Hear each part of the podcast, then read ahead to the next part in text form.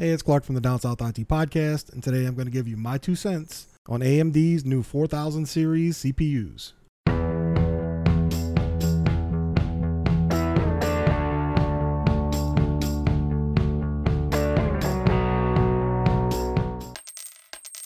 AMD went out on a limb today and actually announced a whole slew of new CPUs. In fact, their whole lineup of 4000 series CPUs, which have the integrated graphics built into them. And they have not just one, not just two, but an entire dozen of new CPUs that they have at their disposal now. And the only caveat to the whole release today was that you can't buy them for consumer use, because most of these are going to be in pre-built systems, because according to AMD, most of their graphics equipped CPUs go to manufacturers like Dell, HP, Lenovo, different manufacturers like that to build pre-built systems and for their mobile systems, so laptops. And thanks to the guys over at Anandtech to put everything in a nice little chart for me. They actually have 2 versions of each chip, one being the G version, which is the standard desktop version, which have a 65 watt TDP. And then they have a toned down version of that same chip with a 35 watt TDP. So the base clocks and the turbos are a little bit different on a 35 watt for the laptops and Ultrabooks, but they still have a lot of the same performance, same core counts, same threads. The main difference being that TDP, which is going to not only affect thermals, but it's going to help a lot with battery life and longevity. So on the G series chips, which the top of the line is going to be the Ryzen 7 4700G. That's an 8-core, 16-thread chip, and it's going to have a base clock of 3.6 gigahertz, turbo up to 4.4, 65-watt TDP. Next, they have a Ryzen 5 4600G, which is a 6-core, 12-thread with a base clock of 3.7 gigahertz, turbo up to 4.2. Again, 65-watt TDP. All of these also have the GE versions, which are just basically the exact same with the different TDPs. The bottom rung is going to be the Ryzen 3 4300G. That's a quad-core, 8-thread processor, 3.8 gigahertz base clock, up to 4 for the turbo. So those are going to be the 6 for the just regular pre-builts and OEM manufacturers. But they also have Pro versions of each of these chips, and these have 50 monikers. So it'd be like the 4750 GE.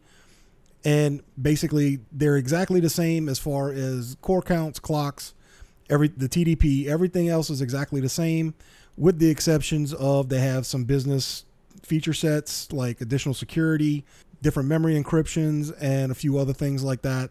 So the Pro versions are very enterprise, oriented. But the good thing about all of these CPUs is the fact that all of them are still using the AM4 socket. So they're still using the same standard socket that they had when they came out with the Zen Plus architecture a few years ago. And speaking of Zen Plus, AMD also announced some updates to the Athlon series, and that's the Zen Plus, the second architecture, with the Athlon Gold, and those come in the 3150G, 3150GE, 3050GE variants. Again, the GE variants are going to be the 35-watt TDP. G variants is going to be the 65-watt.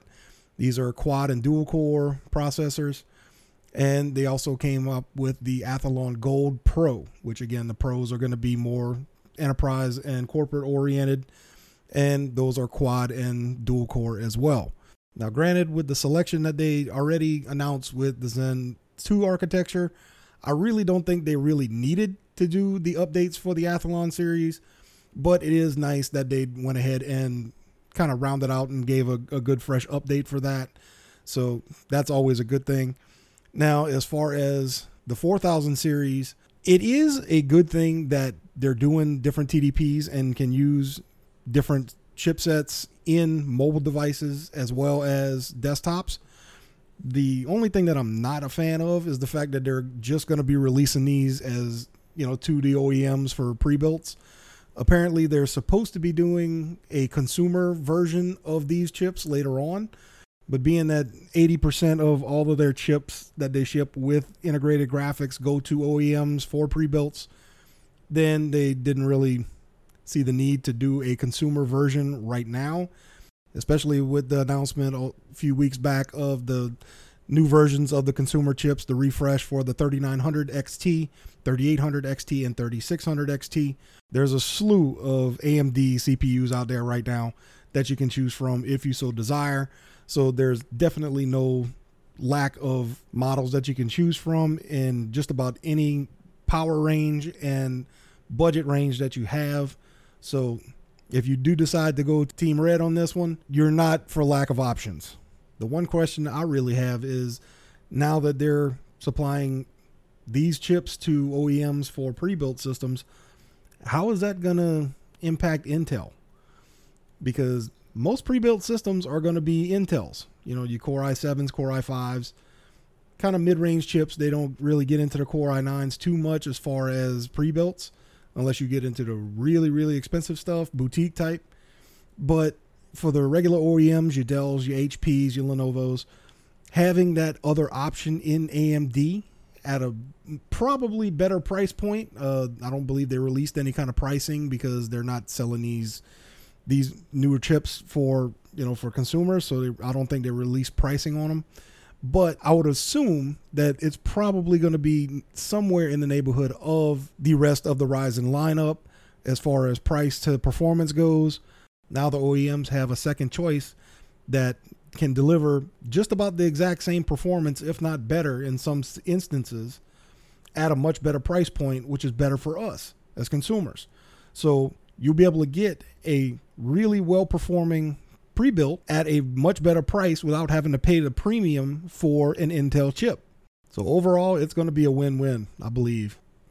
Don't forget, check out the website, DownSouthITPodcast.com, the YouTube channel, Facebook page at DownSouthIT. Like, follow, subscribe, anything you want to do, go for it. Let me know you stopped in. Thanks for listening. This has been My Two Cents.